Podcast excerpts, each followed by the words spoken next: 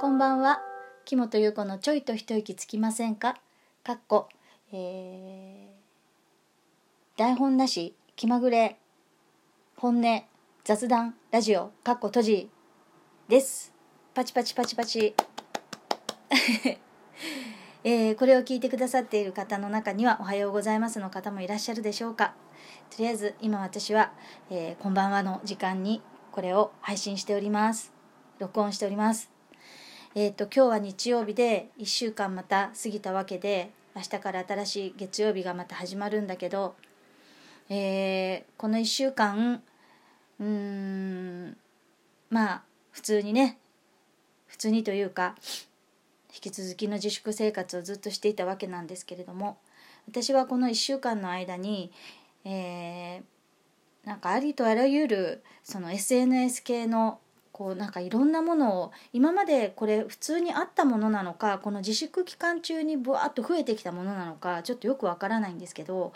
まず眠らせていた3年前からずっと眠らせていたツイッターをあのもう一度なんていうか指導し始め指導っていうか初めて初めてこうなんかあのつぶやいてみたりとかいうのを今していて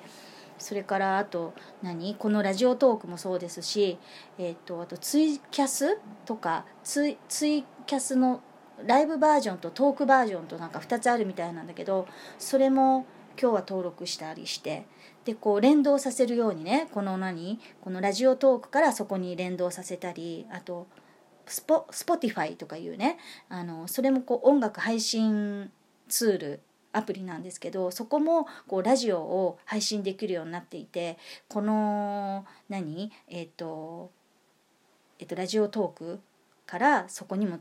あの連動させるようにしてみたりとかまあいろいろあのまだねすぐはできないんだけど今お返事待ちっていうか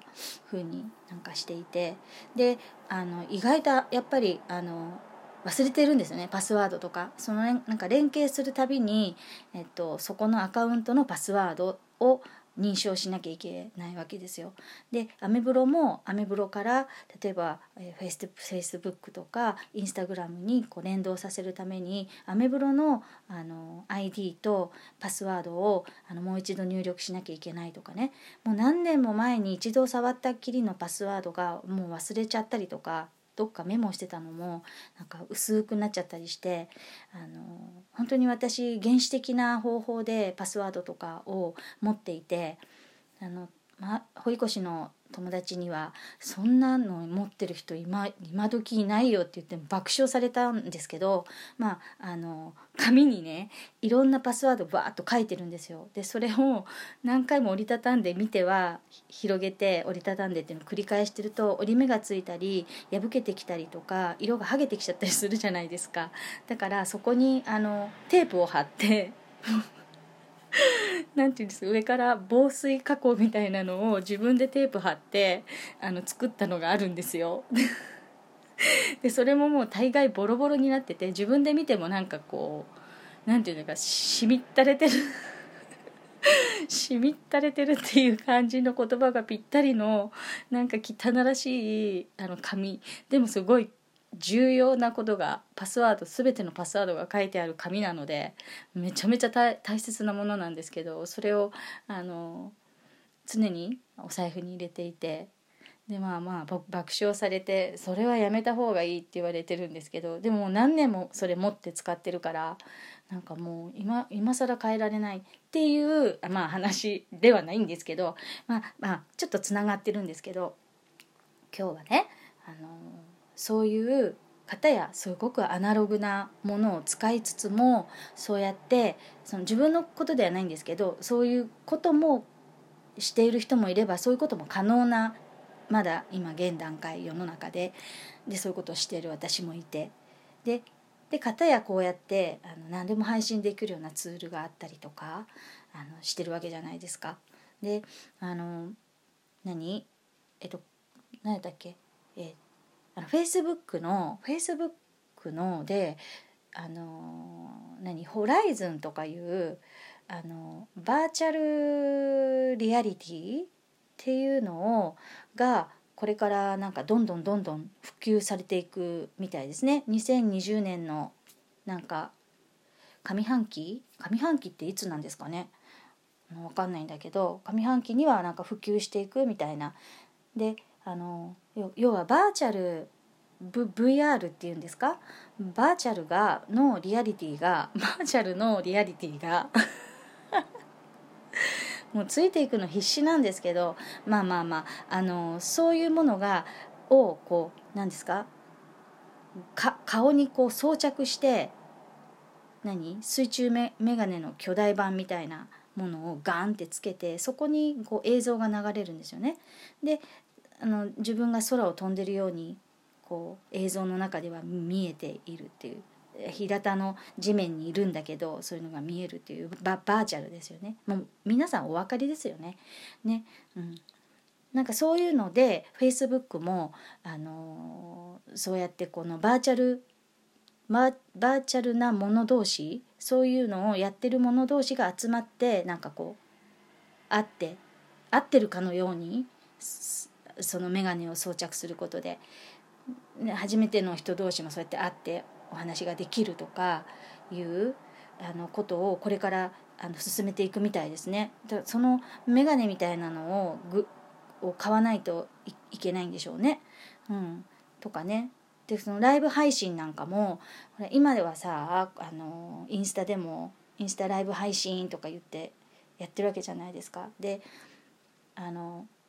お友達が来たらそのお友達の名前をクリックしたら半分画面の半分にそのお友達が登場して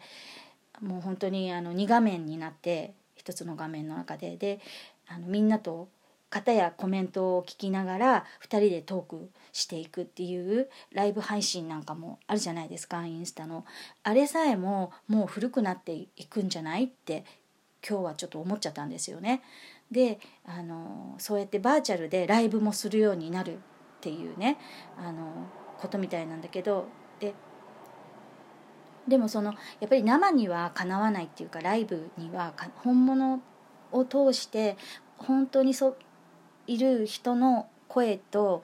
ぬくもりを感じる生にはやっぱりかなわないとは思うのね。だからその何て言うの両方を選択でできるっていうまた選択肢の話になってるね。2回3回目もなんか選択できるようになればいいねってそのリモートの仕事とそうじゃないお仕事がと選べたらいいねっていう今日はリモート会議でよろしくお願いしますみたいにできたらいいねっていう話してたんですけど3回目の配信で。で今日もそのだから VR VR バーチャルリアリティのライブもあればそうじゃないライブも生で会場に行ってウェーイって熱気を感じるっていうライブも楽しめるっていう両方できる世界になっていくのかなと思ってでやっぱりねこうやってなんかいいことでもあると思うんだね。あのーほらライブ会場に行けない方とかもいらっしゃるわけじゃないですか。いろいろな都合で。ね、あの体の不自由な方もいらっしゃると思うしあの時間的にも無理な方もいらっしゃると思うしこういろいろなやっぱり環境の方がたくさんいらっしゃるわけじゃないですか。そういう方たちも選べるからバーチャルだったらお家でもで見れるわけでしょ？そのライブを生で感じているかのようにその眼鏡をかければ。なんか知らんけど。うん。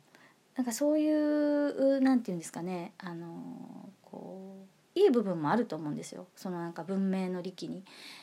もうちょっと前までは私もアナログ人間だからって今でもアナログですしアナログの方が落ち着くしシンプルだから分かりやすいけどでもここまでなんかいろいろな文明がこう発達していくとあのー、なんだろうちょっと自分も興味が出るっていうかで出てきてある程度こう使えたら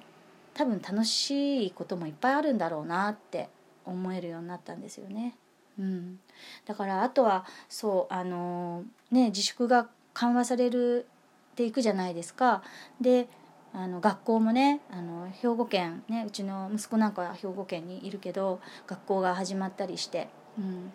あのまた通学ラッシュだなんてね言ってましたけどこういうのもねあの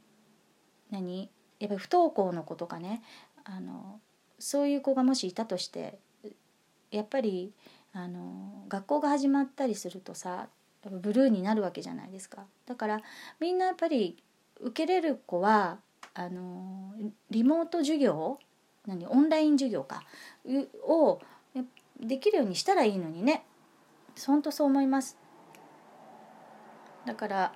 あのいろいろな環境で学校に行けないような子たちはあのオンライン授業をね選べるっていう風にこれも選べるようになったら本当いいなと思うんですよね。うん。そう。で同じ勉強するんだからさそれでいいじゃないですかね。うん、まあいろいろな問題あるかもしれないけどテストの時どうするんだとか、うん、まあでもねそういうのを考えてもらって。そ そこはね私も考えられないから。アイデアっていうか 理想はいくらでもあるんだけど、まあ、そこから先が難しいんでしょうけどねでもできないことじゃないと思うんですよね。なんて思ったりだから、まあ、アナログな自分とアナログじゃない世界と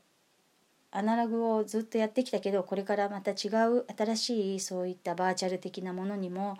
いい部分は取り入れてあの古き良き部分は残しつつみたいなそうやってどんどんどんどん時代が進んでいくのかな。ね。うん。まあ、まあ無理のないところでねあのできる範囲で楽しみながらやっていけたらいいなと思うんですけどね。うん。そんなことをあの思いましたね。はい。そう。バーチャルです。バーチャルだって。VR だって。はい。というわけで、えー、今日はこの辺でおしまいにしたいと思いますが、えー、朝聞いてくださった方は今日も良い一日でありますように。今日夜聞いてくださった方は